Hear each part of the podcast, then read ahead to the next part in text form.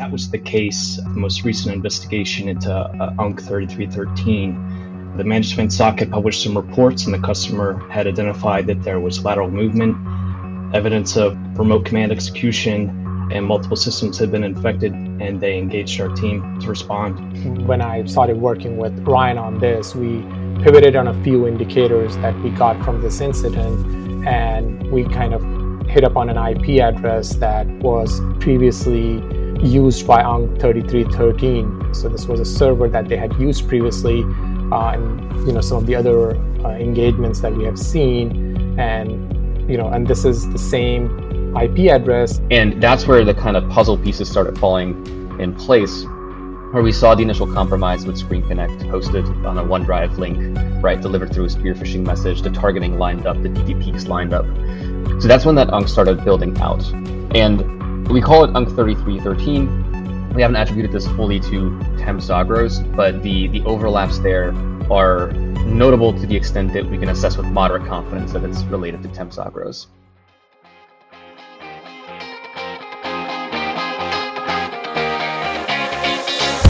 Back to another episode of Mandiant's Eye on Security podcast. I'm your host, Luke McNamara. Today, we are discussing a recent blog put out uh, from several teams here at Mandiant and some interesting research that they've been doing.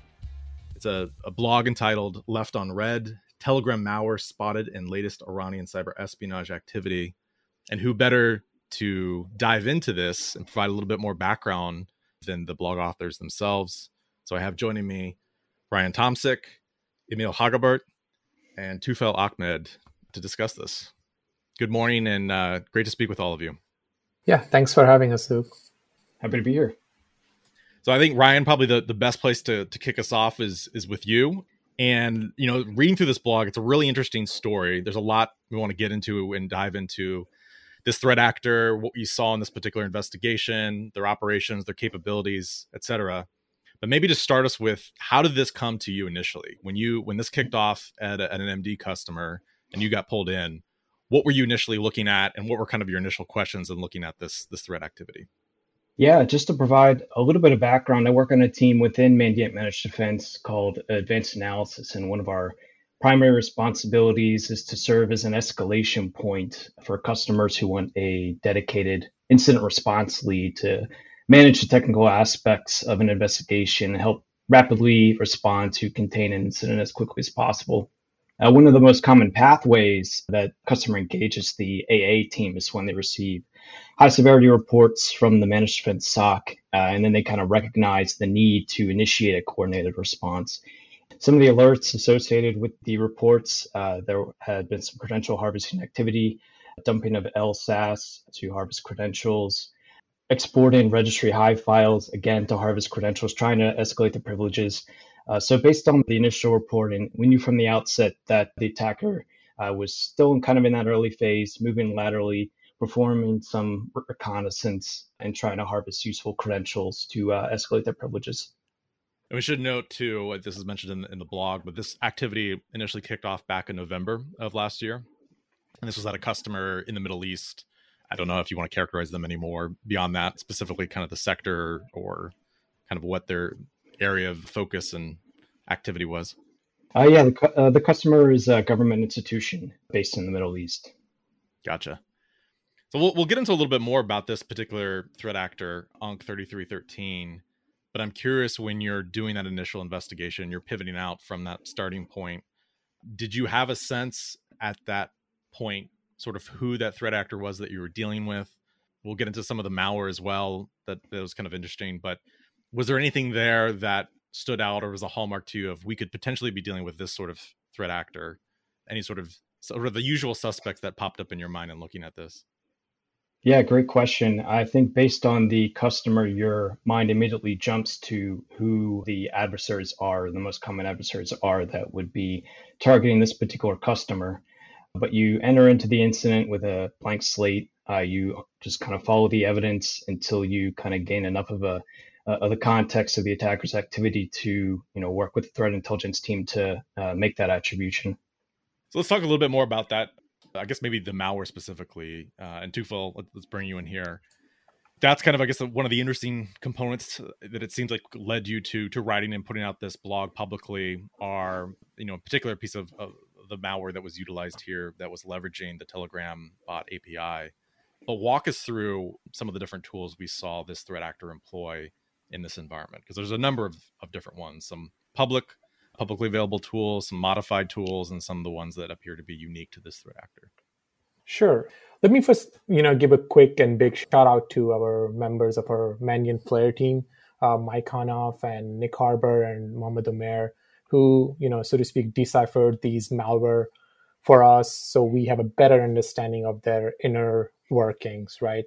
So initially, what we did was, you know, when I started working with Ryan on this, we pivoted on a few indicators that we got from this incident, and we kind of hit up on an I P address that was previously used by U N C thirty-three thirteen. So this was a server that they had used previously, uh, and you know some of the other uh, engagements that we have seen, and you know, and this is the same I P address, and it was an open directory hosting some of the same malwares that we were seeing in this engagement as well. So that led us to, you know, some of these tools that they have used and some of the malware families that they were using. And, you know, we kind of attributed it to this group based on, you know, it still continued to be used by the same group and based on some of the malware families we've seen and the, some of the common tools that we had seen this group use before, like the Ligolo tunneler, you know. And going to the malware itself, right? So, so the first family I want to cover, right, in terms of like what it is and what its functionality is, is StarWhale.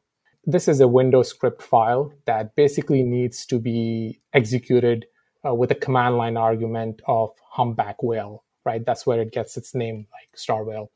It uses this argument essentially to execute or resolve a function at runtime.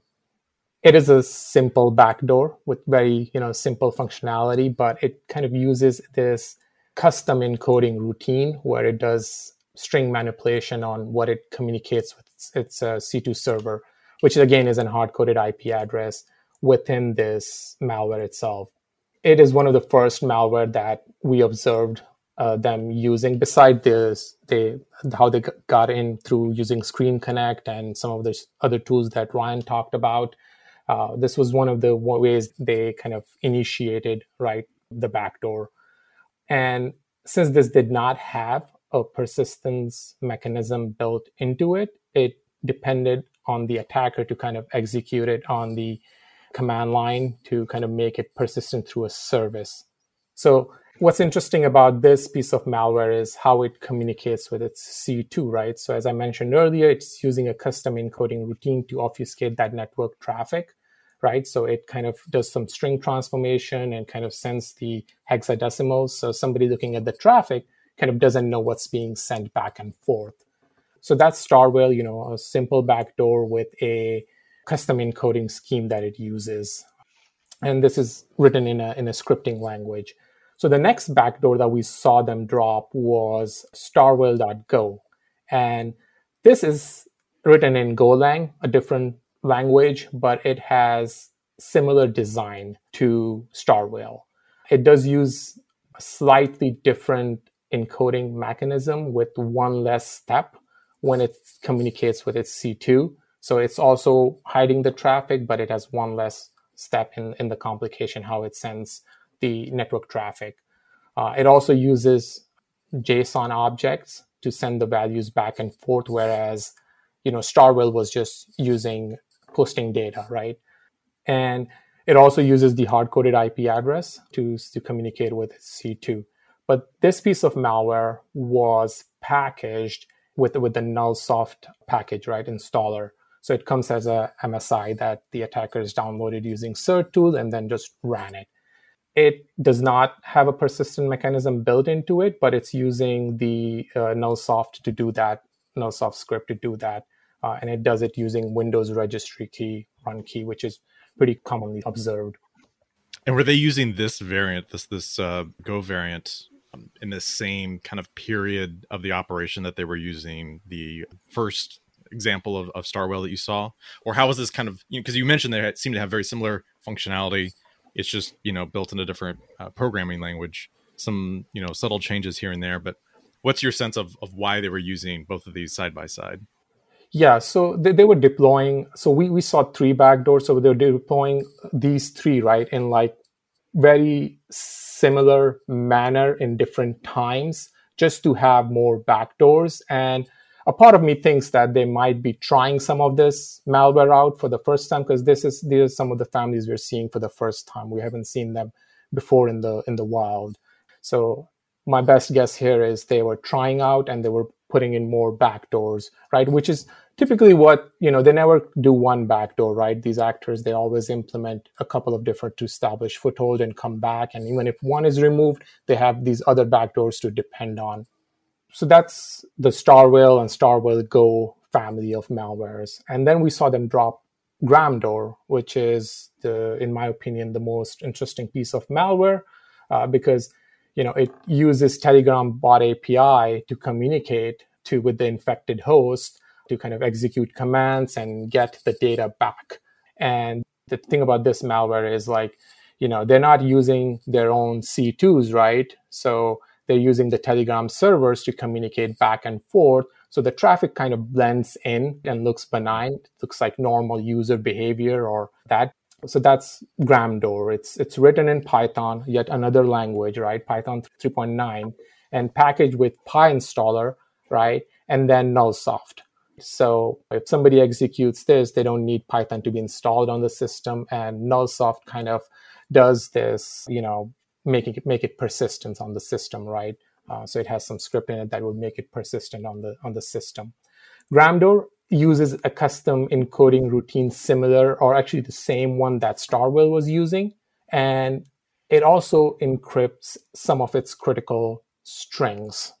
So if you look at these three families of malware, they have a lot of similarities. Like, they were built either by the same developer, or the some of the developers shared the designs or worked together in some fashion to kind of come up with these uh, malware, because they, they do have a lot of similarities within them, although they are written in different languages.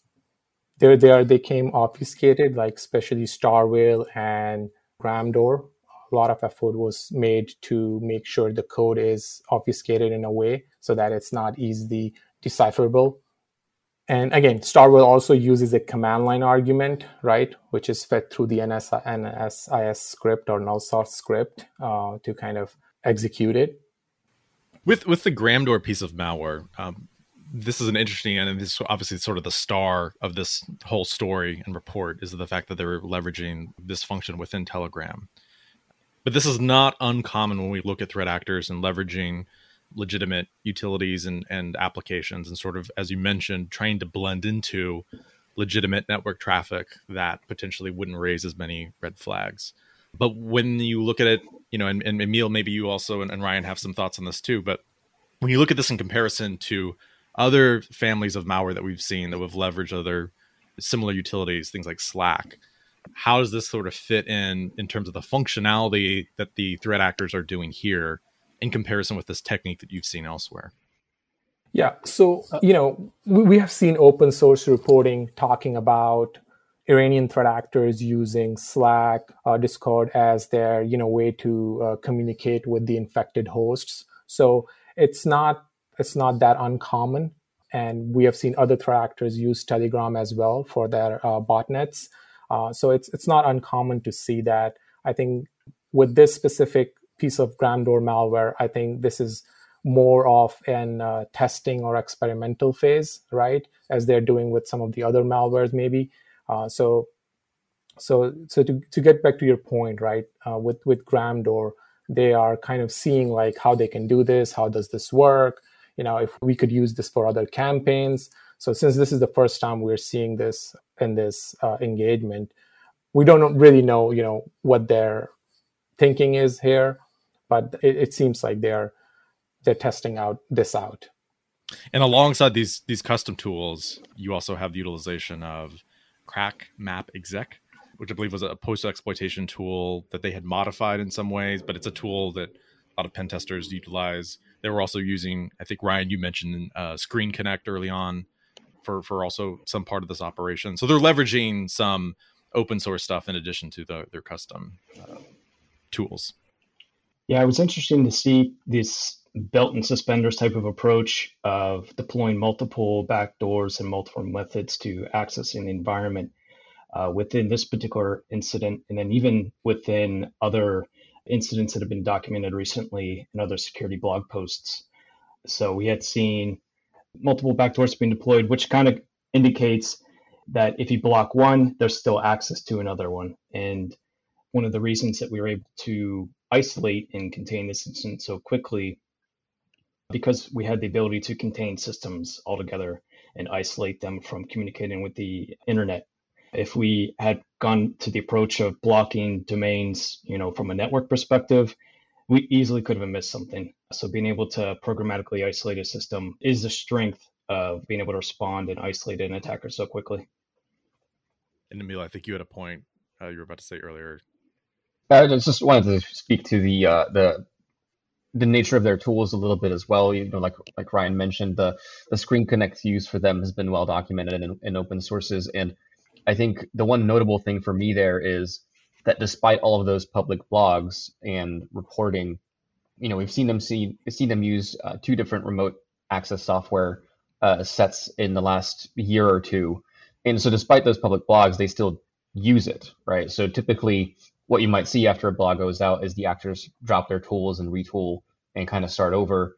Um, but in this case, you know, it, it kind of speaks to how effective the use of those legitimate tools, and in this case, the software uh, might be for, you know, initial compromise and lateral movement. And I just thought that's really interesting that they um, otherwise are relatively sensitive to public disclosures, but in this case, uh, they just keep using it.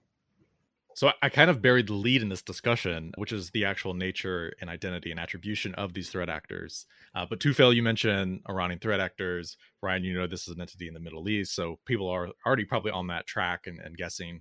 And if you're listening to this podcast and you've already read the blog, you'll probably know where we end up. But Emil, walk us through the attribution of this, uh, this particular U N C actor.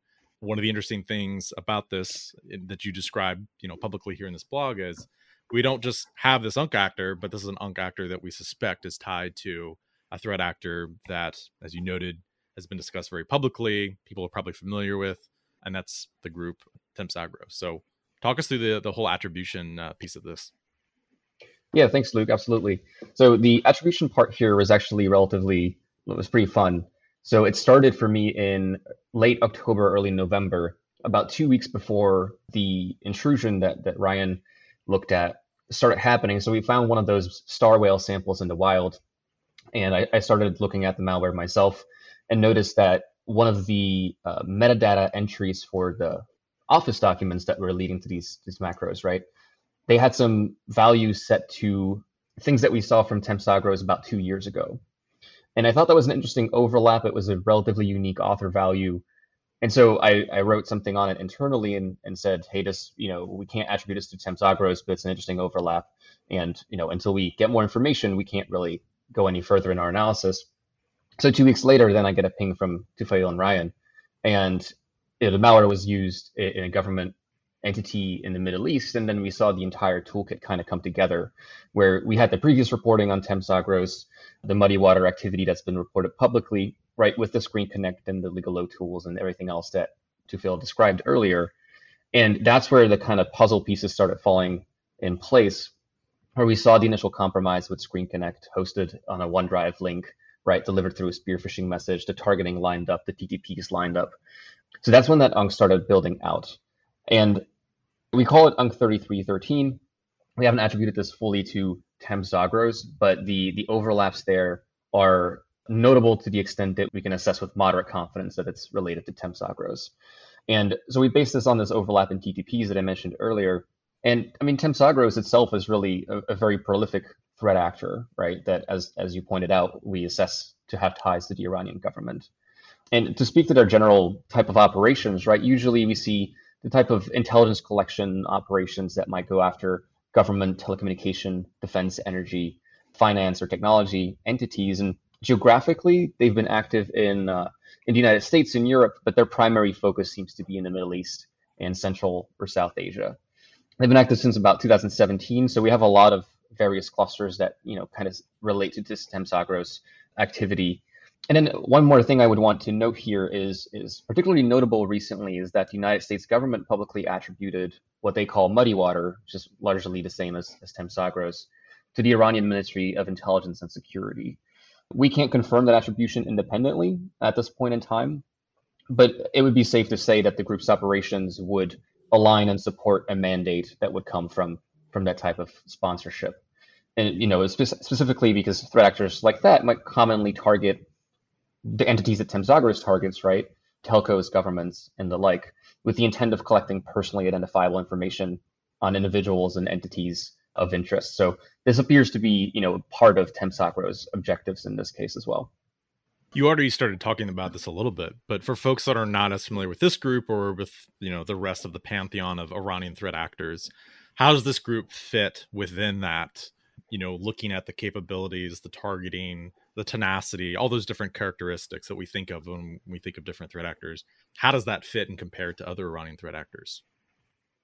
Yeah, that's a great question. It's hard to kind of put them on a scale of sophistication or advanced techniques, if, if you will, you know, depending on the terminology you want to use. But I would describe them as, as very prolific.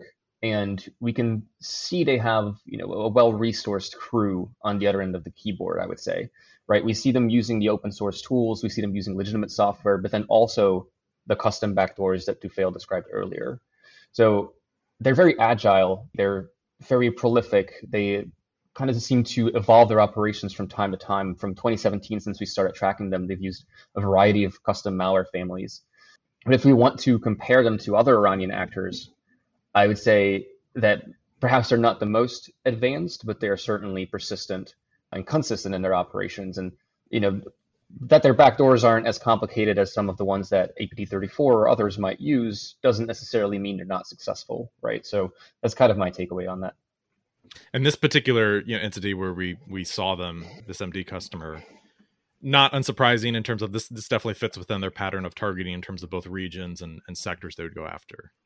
Yes, absolutely. I, I think in this case, the organizations that this particular U N C, U N C thirty-three thirteen, has gone after uh, is pretty consistent with, with historical TEMP.Zagros operations. Now, it's also interesting, uh, you know, if we think back to some of the, the more well-known pieces of TEMP.Zagros malware, Mori Agent, PowGoop, PowerStats. Was PowerStats one of one of theirs? Yes. Yeah. So we don't see any of that in this particular situation. You mentioned that they are, you know, they're, they're continuously developing and, and iterating. They seem to have that focus historically, at least when you look at them.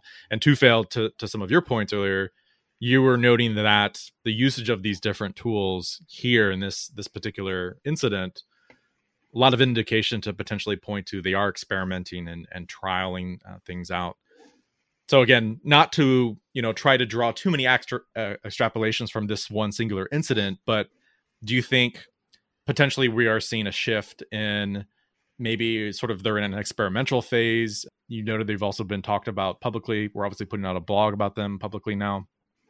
There's been some other uh, vendors and the government that's come out and report on some of their activity. You know, how does all that sort of, in your mind, wrap together in terms of explaining maybe some of what we're seeing from them now? Yeah, so for one, like it, it shows that this group is, you know, still innovating, still growing, so to speak, in the cyber realm. This also seemed like they were trying out new tools in some aspect. Uh, for example, like I said earlier, now you haven't seen Gram GRAMDOOR used before. StarWhale, we've seen it started. They started using it, you know, as Emil pointed out, in early parts of early to mid parts of October or November. And this is, this is, you know, this seems to be continuation of this trend of like, you know, evolving or innovating. And, you know, that targeting seemed very consistent, right? Like they are targeting pretty much the same region, the same type of organizations, you know, governments, telecoms. For this specific group, right, on thirty-three thirteen, uh, we haven't seen them complete a mission, right? Because in this one, we kind of stopped them on their track as they were dumping the credentials, exporting the registries. We stopped them on track. So we we don't know what their ultimate mission was in this case. We can make some inferences on past TEMP.Zagros operations. But to me, it seemed like they were probably going after credential collection, right? They were trying to harvest credentials so, so they can either come back to this organization or kind of use these users as a proxy to get to other victims in other organizations. That's some scenarios that I can think of that why they are interested in, you know, this organization or these credentials, uh, because that's the only thing we've seen so far. I don't want to speculate anything, but it, to me, it seems like, you know, the, the mission was to kind of get as many credentials as they can and kind of uh, go from there on, right, to target other organizations. So so that's that's kind of what I'm thinking right now of this campaign and this this group. But, you know, if we see them more in missions that they complete, then we'll know what they're what they're going after. And one of the things that they, they might be able to use by targeting other organizations is like get that information or intelligence that benefits the Iranian state, right, or Iran state. So they could be doing these operations for, for that specific reason, right, for intelligence gathering and whatnot. I definitely agree with, with Tufail there. Um, I, I would add that to the point of that you're, you're likely, we could assess perhaps that their operations are, are designed to collect intelligence, in this case, any credentials that that Tufail mentioned. We saw some other limited indications that they were going after other entities in the Middle East. And in those cases, the sectors span technology and telecommunications. So that that type of victimology would align with that assessment that Tufail just described. What's your take on, you know, because there's been more publicly that's been written about this threat actor of late, again, including this blog and this podcast that we're now doing, how they might respond to this, you know, which is always a, a question that comes up in, in the calculus of, as we talked about actually in the preparation of doing this podcast, you know, where, where does that make sense? How much do you talk about that? One of the sort of humorous subplots in this story that you wrote in, in the blog sort of notes a spelling error that they had made in one of the earlier iterations when this was talked about publicly, and kind of, they were apparently looking at individuals commenting on their work. They corrected that spelling error when that when that came to light. So at least some evidence that they're kind of paying attention to what security researchers are are talking about with them. But any thoughts or or sense of where we could see this activity go, with that being at least some part of of their activity seems to be OPSEC conscious, at least in, in terms of monitoring what what folks are talking about with respect to them. Yeah, I think that that subplot is is definitely really interesting. And Phil already detailed, you know, their attempts to kind of blend in with legitimate traffic, and and that would fit in well with that kind of consideration for operational security. So it, it's not unsurprising to me to see threat actors be aware of public reports, uh, discussions on Twitter between security researchers, right, and kind of see whether they're being spotted or not as an element of, of how effective they can be. So in this specific case, like you mentioned, one of the earliest samples of StarWhale we saw, one of the strings in the malware as a response, I believe, to the command and communication server in certain instances of the behavior was sorry, but spelled with one R. And a researcher pointed this out on Twitter with a screenshot. And two days later, we saw another sample in the wild, and that had been fixed and now had two capital letter R's in the word sorry as a, you can call it S A S, if you will, or just a, a message that says, hey, we we see that you're finding us, or, you know, we're, we're aware um, of your visibility. So that was certainly interesting. And I think that brings up the next question, right? And you, and you hinted at this too, is, is what's going to happen from here? I mentioned before, there's a lot of public reporting on this group recently. There was the U S government's public attribution of this group to a particular entity in Iran. So it, it's hard to obviously predict what's going to happen next. It's possible that they will disappear for a little bit and again, you know, retool, try to find some new methods to evade detection and start over. Maybe they'll have some limited continu- continuation of, of their operations, but we'll we'll have to wait and see. Any final thoughts? You know, looking back at this activity, the technical components of it, the, the targeting, the social engineering. I guess I, I forgot to mention here the um, not uncommon amongst Iranian threat actors and, and others too. I think North Korea does this a little bit. The initial spearfish, I believe, Ryan, correct me if I'm wrong, was something related to like a job lure, job posting. Yeah, it's what everybody wants to see in their mailbox, uh, information about an upcoming promotion. As far as the particular job lure was successful, uh, interestingly, the sender of the phishing emails were three internal compromised user accounts. Uh, so that added a little bit more uh, legitimacy to the phish. Oh, that's interesting. But yeah, any any final thoughts on on this, the whole set of activity here, and, and where this, you know, just takeaways that you guys have from this incident? Yeah, I would say that, you know, I think they might go back to the drawing board, change a few things, and go back to the talent pool and come up with new techniques and new malware in the future. But from the targeting perspective, I suspect they will, you know, they will continue, or to some extent get more brazen, right? Maybe less disruptive, unless they are retaliating against some geopolitical events. And I'm talking about like the Iranian actors in general. But, but with this group specifically, I would say like they will continue targeting um, similar entities, and with maybe some new tools. Um, they will try to leverage open source as much as they can, maybe modify some of those tools. Uh, but yeah, and I think overall the security community is kind of doing a good um, in kind of highlighting their method, techniques. And that's kind of what we are hoping to do with this blog as well, is kind of bring to front the some of the methods that they're using, some of the malware, newer malware they're using. And some of the other companies are doing the same thing. So, you know, we can keep, you know, have, have the customers or, you know, other companies protect themselves from, you know, or know about, you know, what are some of the techniques and malware that are being used, and, you know, disrupt their operations, or kind of make it harder for them, right, to every time create a new tool, right, to do an operation. So in a way, like impose cost, right? Yeah, make them go back on the drawing board to kind of make it more painful for them, right, to to come up with the new ideas, new methods. So so that's kind of the goal of this blog too, is right to to come out and talk about their malware and some of the methods that we have seen them use to basically protect the entities that they are trying to target. Yeah, and I think that the level of sophistication exhibited by operators will increase or decrease to meet the challenge uh, of the operation. Uh, the use of open, uh, offensive security tools, the use of scheduled tasks, services, uh, registry keys, uh, just, you know, very lower level or very common as far as artifacts go with uh, incident response. So if an organization is tracking those particular artifacts, they too can detect uh, nation state level threat actors. Well, kudos once again, not just to you guys as authors of this blog, but this as a joint project across multiple teams, Managed Defense to Intel, Advanced Practices, Flare, a lot of other folks that were involved in, in getting this out. But great research.